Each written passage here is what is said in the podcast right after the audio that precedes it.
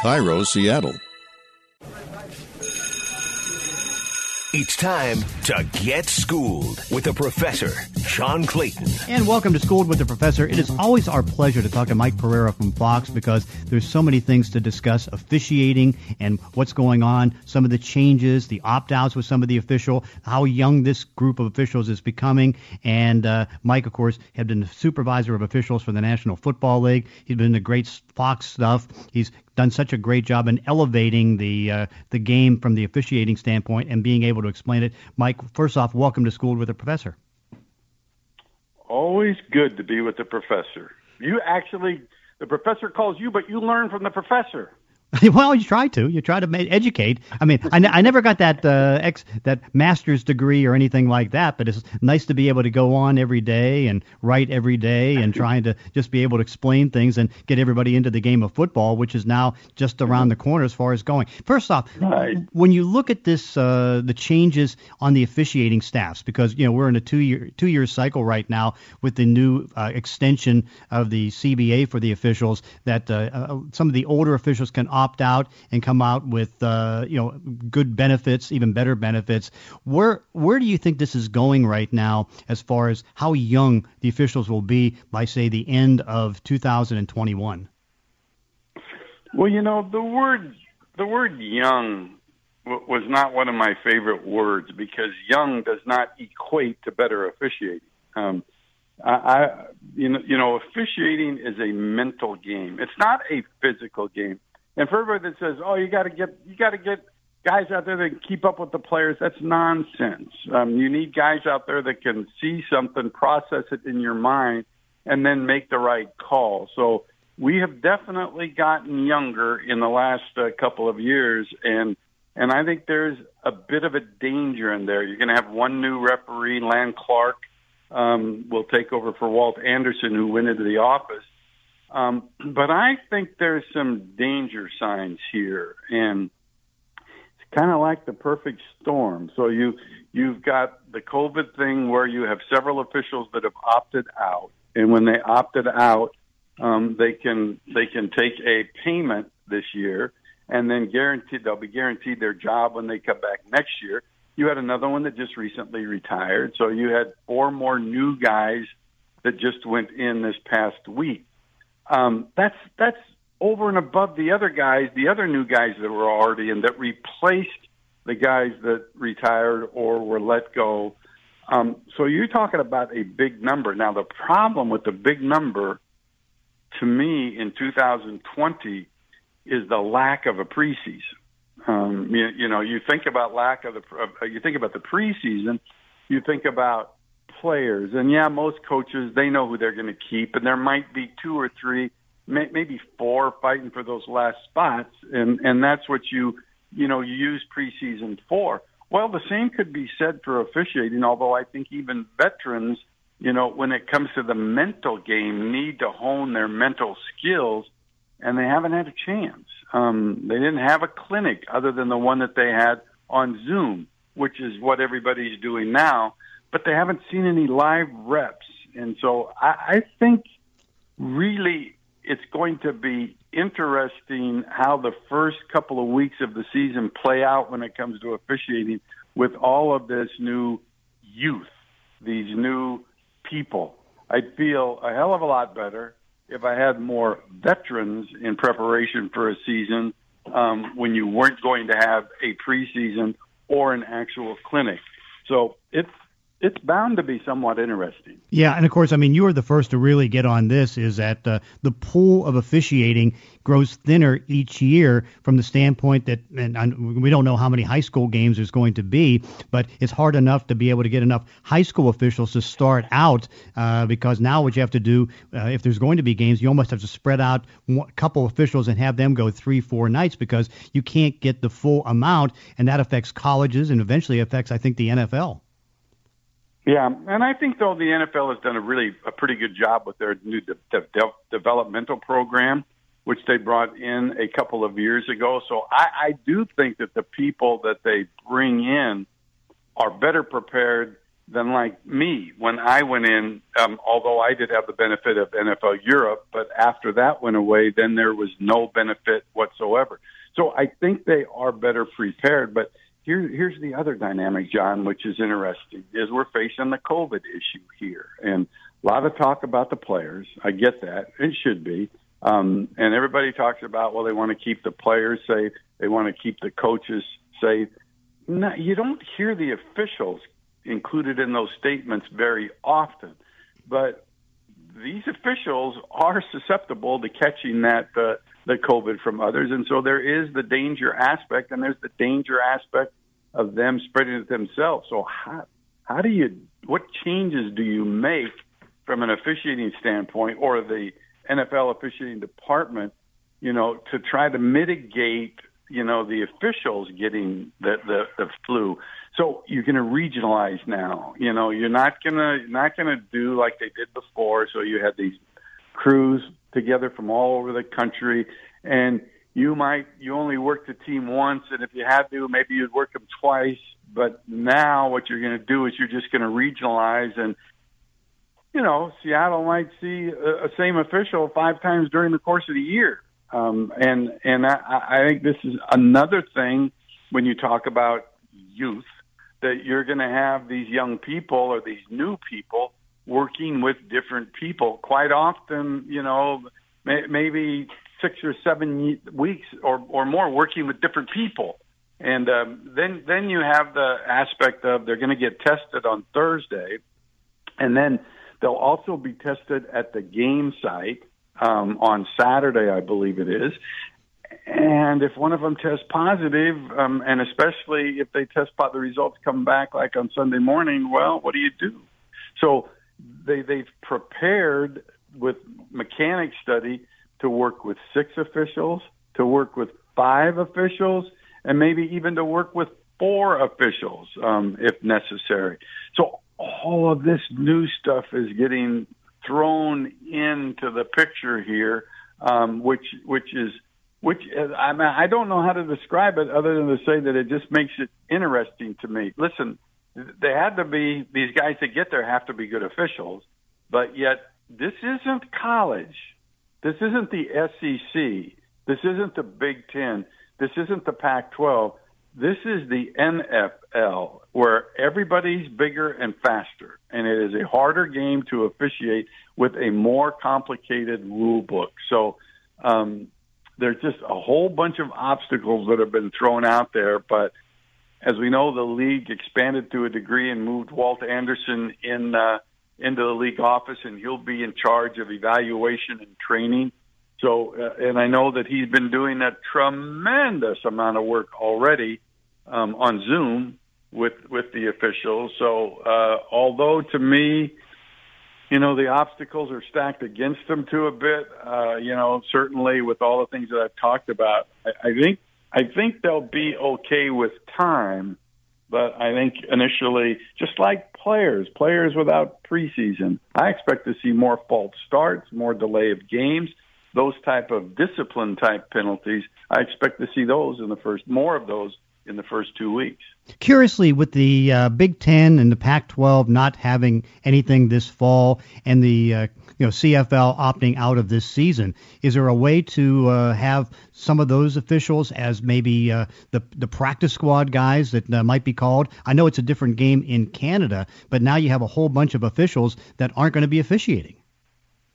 Well, they took in a guy from Canada last year out of the Canadian Football League, and uh, and they do have about maybe 35 officials on the developmental list. And yes, you're right. Um, with the Pac-12 and with the Big Ten, you you have guys that either are not working at all or they're working lower levels. I mean, you might be a Pac-12 officials that that will be working in the Mountain West who I'm pretty sure is still planning on playing. Um, so they'll, they'll they'll probably get some reps, but not at the high level, and it will be certainly okay to leave a game in uh, you know New Mexico State to go to go uh, work an NFL game. They, they'll find it, but the but the problem the problem's going to arise when that guy at the game site on Saturday evening gets tested and he turns out he's positive. Then trying to get a guy in there is going to be difficult. They're not going with alternate officials, and um, and I understand that. I mean, they want to mitigate the risk as best as they can. So eliminate as much travel as you can. Unfortunately, at the referee position, heavily stocked on the West Coast, so those guys will be taking probably more trips to the East Coast. But um, but they'll do what they can. I asked the question: What are, what are you gonna what what are you gonna what are the officials gonna wear? And uh, you, you know to protect themselves and others. And uh, I was told they're going to wear face coverings. Um, all of them are going to wear face coverings. Uh, in terms of the whistle, they're going to have their choice. They can they can have their own whistle inside of a of a mask that has a pouch, or they can have this electronic whistle that has been developed to where you actually push a button and then the whistle the whistle sounds sounds just like any other what do you call Fox 40 whistle, which is the company in Canada that developed these whistles and sells them internationally um, all over the place. So you, you've got masked officials, and then you have some, you know, with the electronic whistle. Dangers, people say, officials say. I'm worried about if it's a electronic when you have to push the button. I'm worried about just running and, and then accidentally I push it, you know, and and so you have an inadvertent whistle. And I say, well, who the hell cares? I mean, this is about trying to be safe. And if there's one more inadvertent whistle over the course of your year, so be it. Um, but they'll they'll even look a little different on the field. Curiously, I don't know. The CDC just this week said that uh, that they're not going to have to worry about suggesting the 14 day quarantine if you go into a certain area. But I don't know if some of the uh, East Coast uh, state, uh, states like New York and some of the others have have it. How if is how are you going to handle or how are they going to handle if there's going to be a 14 day quarantine if you have several officials flying to a game? Yeah, I mean that's difficult, and I haven't gotten into that yet. How they're going to handle that, um, but you know, obviously the thing is if you you know, if you have an official that goes from Los Angeles and he and he goes to work a game in uh, Minnesota, and then at Minnesota he tests positive, then you know, does he quarantine? Does he get home? Does he have to quarantine in Minnesota? I, I, I mean, it's all very fluid, and I and I have talked to the NFL recently, and they admit that it's very fluid. The union, the officials' union, I think has done a good job of you know, protecting the officials and giving those that are most concerned. And, you know, I mean, God forbid, but there's guys that are almost as old as I am that are still working on the field in the NFL. And while I like youth to a degree, but you know, I like the the veteran judgment. I mean, listen, I'm part of that age group, you know, where you're a little bit not necessarily susceptible to getting the COVID, but you're more susceptible to getting the serious uh, symptoms of the uh, of the disease. So you know, there, there's a lot of questions, John, that I think will filter in through the first week of the season to see how it works best. You bring up the idea that you may have crews that may say teams four or five times, and of course, you live on the West Coast. I live on the West Coast. How good is the group of officials on the West Coast that might be having to handle all the teams on the West Coast?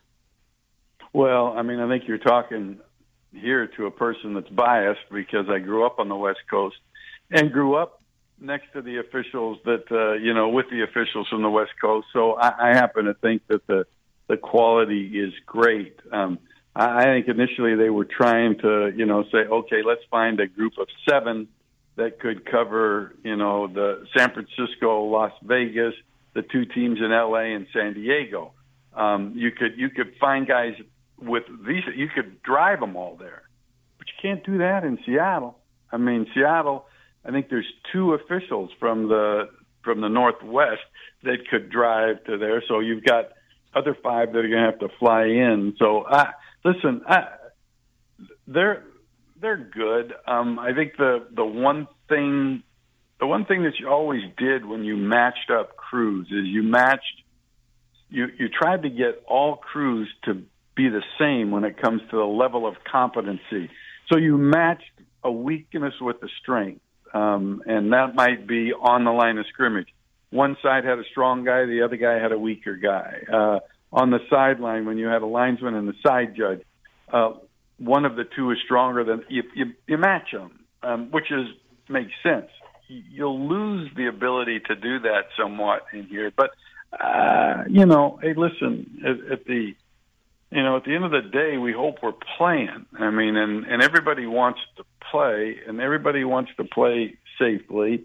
And the thing is, I think that people are just going to have to recognize, although it's very difficult for them, that this transitional period for the younger officials and even the veterans who haven't had a snap in some cases since the end of the regular season last year, um, there's going to be some rust. But, you know, expectations are 100% that the officials are going to be 100% accurate. They never have. They never will be. Um, it's too hard of a job. It's easy to those that watch it in slow motion replay and wonder how these guys can be so bad. But in real time, it's very difficult, and it and there will be mistakes made certainly again, and probably uh, uh, more than the normal uh, at the first part of the season. How happy were you or not happy that the pass interference challenge rule was not renewed after the one year experiment? Well, I'd have been happier if they would have gotten rid of it after the first week of preseason last year. Yeah. Uh, it was it was a it was a mess. I mean, it, it basically it was a reaction to a missed call, obviously in the Saints Rams game. Um, but it was so poorly put together that it was going to fail immediately. And and you know, people say, why, why, why was it? Why, how did that? Well, it was easy as to why it failed because there was basically two standards of pass interference. There was the standard that was to be used on the field by the officials, and then there was a separate standard to be used in the office in New York with Al Riveron and his crew. So what you wanted called on the field and what was pass interference on the field was not necessarily pass interference when it went into the office in New York because it had to rise to the level of something similar to what happened in New Orleans. That's insane. That's insane. And then you put in the coach's challenge hand, so the coach challenges and and and they they they didn't call pass interference. He challenges that it should have. Everybody in the world sees that it should have been. And then New York doesn't add the penalty. And so the coach calls to Al Riveron and says, How could you not? He said, That was pass interference. And Al Riveron said, Yep, you're right, coach, it was. But it really didn't rise to the level of what we're looking for in replay. What? What? It was doomed. It was doomed. And and maybe that's the one benefit of all of the issues that have happened here is that they they didn't have time to come up with a tweak to try to keep it in. And uh and the beauty of that is is that now to get it back in you would have to get 24 of 32 votes. And based on what happened last year I just don't ever see that happen what do you see uh, happening as far as the rule changes for this year? There was probably less than we've seen in many years, which may be actually a very good thing. But what rule change is going to impact the game? Well, to me, the only one it's the manipulation that uh, Bill Belichick figured out, and then was followed up by Harbaugh and Bull and all that kind of stuff, where you could actually use some time um, outside of the five-minute mark of the fourth quarter to to take time off the clock. So if the clock was running, you would take a delay penalty, and if you're ahead, you would take a delay penalty, and then the clock would restart um, after the penalty was enforced. So you'd get your 40 seconds leading up to the delay of game penalty, and then with the penalty and the administrative stoppage, then you get another 25. So Belichick, as he is inclined to do, figured that out, and um, and used it to his advantage, as did others after Bill. I mean, he's the one. So now you can't do that. So if any time in the fourth quarter or in overtime, if an offensive team false starts with the clock running um, or delay of game, any type of snap infraction which prohibits the snap, then the clock's not going to start till the next snap. But other than that, the only other change was to take the receiver of a kick, whether it's a kickoff or a punt, but it's most likely going to be a punt, and give him defenseless player protection so that he can't be hit in the head or neck area until he has time to defend himself. Now, that's a question is what is time to defend himself, but it's much like the defenseless receiver. So he's he's got to be able to complete the catch and then be able to do something other than just standing there and getting hit. But the only other things that really changed were just making permanent some of the changes that they made last year in terms of instant replay now covers all tries. There's no challenges. Um, instant replay covers uh, all plays that result in a score, even if a penalty takes the score away, then it's replay that's in charge in that. So those were basically just making some rulings permanent. But the bigger issues, the onside kick, um, that did not get addressed. Uh, the the potential of having whatever you want to call it, a sky judge, which I happen to be a proponent of, especially as we get more youth in officiating um, you know that that could not be adequately tested because when they really kind of ended it all, they the thought was maybe we could do it in replay over 64 games, then analyze all the data to see you know how it worked. But that's obviously by the wayside now. Now that'll come back up um, in next year, but uh, that's really all you have in rules. Mike Pereira, as always, you have educated the professor and everybody listening to Schooled with the Professor. Thank you so much, and we're looking forward to seeing you and listening to what you say as we get to the broadcast on Fox coming up this year. John, it's a pleasure. And that does it for this week's podcast. In between episodes, you can follow me on Twitter at Clayton ESPN. If you enjoy these weekly one-on-one conversations, consider leaving a review on iTunes or wherever you're listening to the show. Thanks for listening. See you next time on Schooled with the Professor.